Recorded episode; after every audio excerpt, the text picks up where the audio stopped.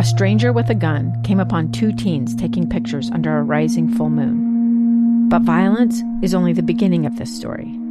Sometimes I thought, there are no miracles. Yeah, there are, and this is a big one. I'm Amy Donaldson, and I've spent my career talking about how lives are undone by violence. The Letter is a podcast about how lives are remade.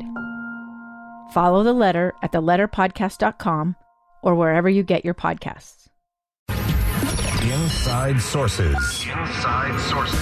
On KSL News Radio 102.7 FM and 1160 AM. Welcome back to Inside Sources. Uh, I am Amy Donaldson alongside my Yeah, friend. Steve Handy. Yeah. Right here. We've uh, f- ate a couple bites of pizza and we're ready to roll now. Yeah, yeah. we had our lunch break. Yeah, re-energized. speaking of ener- speaking of energy, no. Um, Yeah, yeah. Um, but first, I want to, if you want to be part of this conversation, please, please join us on the Utah Community Credit Union text line. Your comments, uh, to just text them to us at 57500. Uh, thank you to somebody who let us know that there's an Impossible Burger 2.0 at Burger King. And it's Oh. way better than the 1.0. Oh, okay. So there's something to aspire to. Also, Steve, be more forgiving and eat less meat, right? Yes. um, and then also you can call us, leave us a voicemail. We might read it on air. Uh, the call in number is 801 575 7668. That's 801 575 7668. I know when I'm listening, I always hate it when the numbers go so fast. I mean, I'm like, wait, wait. Uh, but anyway, please join us, be part of the conversation. I'm very excited about the next two segments. We're going to talk with Jon Cox. He's the Vice President of Government Relations for Rocky Mountain Power. And we're going to talk about um, a renewable energy.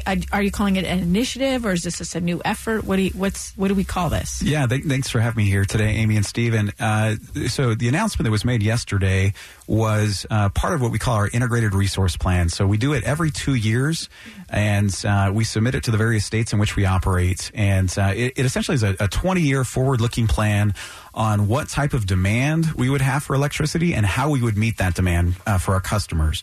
And so in this particular case, uh, it shows you know specific types of energy coming offline, and then what we would replace that with uh, eh, moving forward. Again, looking at those those next twenty years. And one of the interesting things was what's going to happen to coal.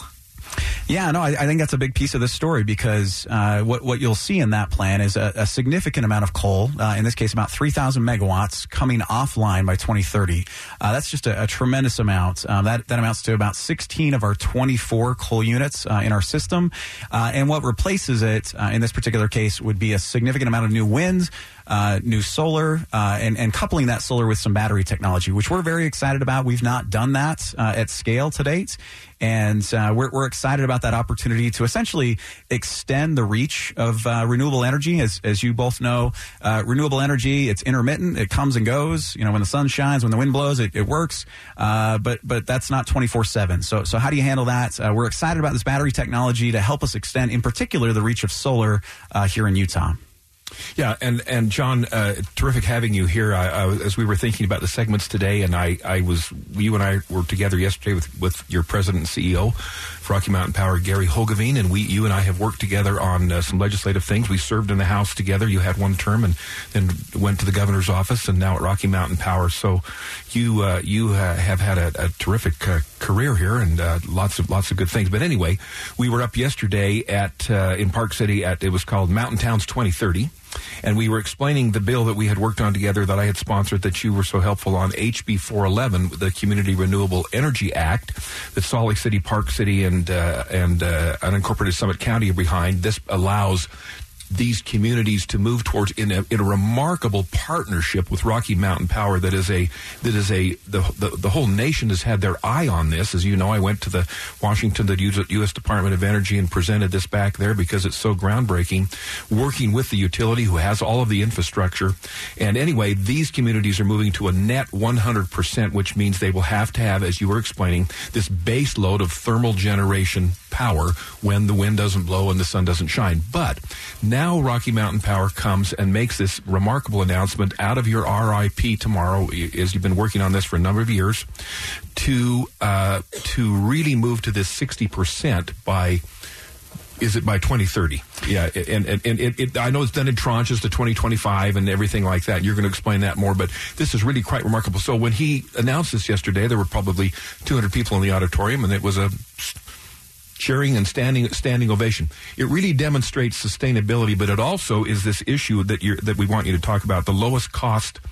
Uh, you know, most practical way for your customers, for we customers. Yeah, and, and that, that's what the RP focuses Yeah. on is is a, what we call the lowest cost, least risk analysis. Yeah. And so we are trying to find out, you know, how can we serve our customers as affordably as possible. We're very fortunate here in the state of Utah uh, to have some of the lowest electricity rates in the nation. Uh, but but I think what's interesting is historically, uh, what you've seen in that analysis is uh, different types of fuel sources. You've not seen wind and solar be the lowest cost resource. Uh, in, in in this case, uh, in, in the report that we released yesterday, that's that's changed, uh, and, and, and in a significant magnitude. So I'll, I'll give you some examples here. So uh, the the report calls for three thousand new megawatts of, of solar coming online uh, by 2025, uh, 3,500 megawatts of, of new winds uh, in that same time frame. To give you some comparison on what that looks like, uh, in the entire state of Utah today, there's approximately 300 megawatts of rooftop solar. So, you know, do the math there. This is 10 times that amount of new solar, uh, and even more than 10 times uh, that same amount of, of wind. Let, let me just talk about those two together, solar and wind. Uh, they, they actually work quite well together. Um, they, they don't get us to 100%. You can't have it on uh, your electricity on, on all the time with those Exactly. two. But the sun, as, as we all know, you know, burns burns bright in the middle of the day, and so there, therefore solar power is great in the middle of the day. Wind actually isn't all that great in the middle of the day.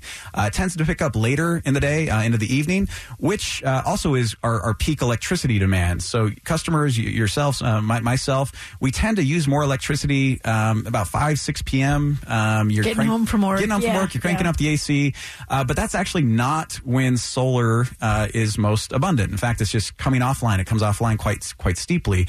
Uh, wind can help balance that out, but also that battery technology. The reason we're pairing it specifically with solar is I can keep that solar from the middle of the day, push it out an extra couple hours uh, at the time that I need it most, uh, and again, that benefits our customers. It, it makes it the, the, the lowest cost resource. Well, what's remarkable to me, and I heard this last night, and you know, I was at, in my city of Layton City, and we were talking about these topics, and one of your your coworkers and executive George Humbert was there, and he made a, something a, a statement that I hadn't heard before. So, in Rocky Mountain Power's footprint, you, you, you're producing about. 14,000 megawatts. He said, as this grows and takes off, and as you achieve the goal here that you've stated, it's, it'll be about one half. Yeah, we're talking about 7,000 new megawatts by 2025. Seven- yeah, so, it's but half of your portfolio. Yeah, and, and when we talk about uh, when we talk about these things too, it's it's Yeah. helpful. There's it gets a little wonky, Yeah, uh, but but some of it is sort of nameplate capacity, how much you could produce if it was the Mm-hmm. brightest day in the middle of the day versus what it actually produces. So there's some nuance there, but but 7,000 megawatts. I mean, this is massive. This is by Massive. far the the biggest announcement Yeah. uh, for clean energy in Utah's history, and it's not even close. It's not even close. No, and that's why it was so important. Even though they had had this, they'd run the news cycle. When I had this opportunity to come on with Amy today, that said we have got to have you on to talk about this a little more in depth. So does that stimulate some questions, Amy? So I'm gonna Yeah. I'm gonna actually we're keeping you here for a second segment, Good. and so I have some questions for you from the uninformed, and just from a regular user No, sort of perfect. standpoint. Yeah. Perfect. So um, hang, thanks for coming, hang with us. Uh, you're listening to Inside Sources.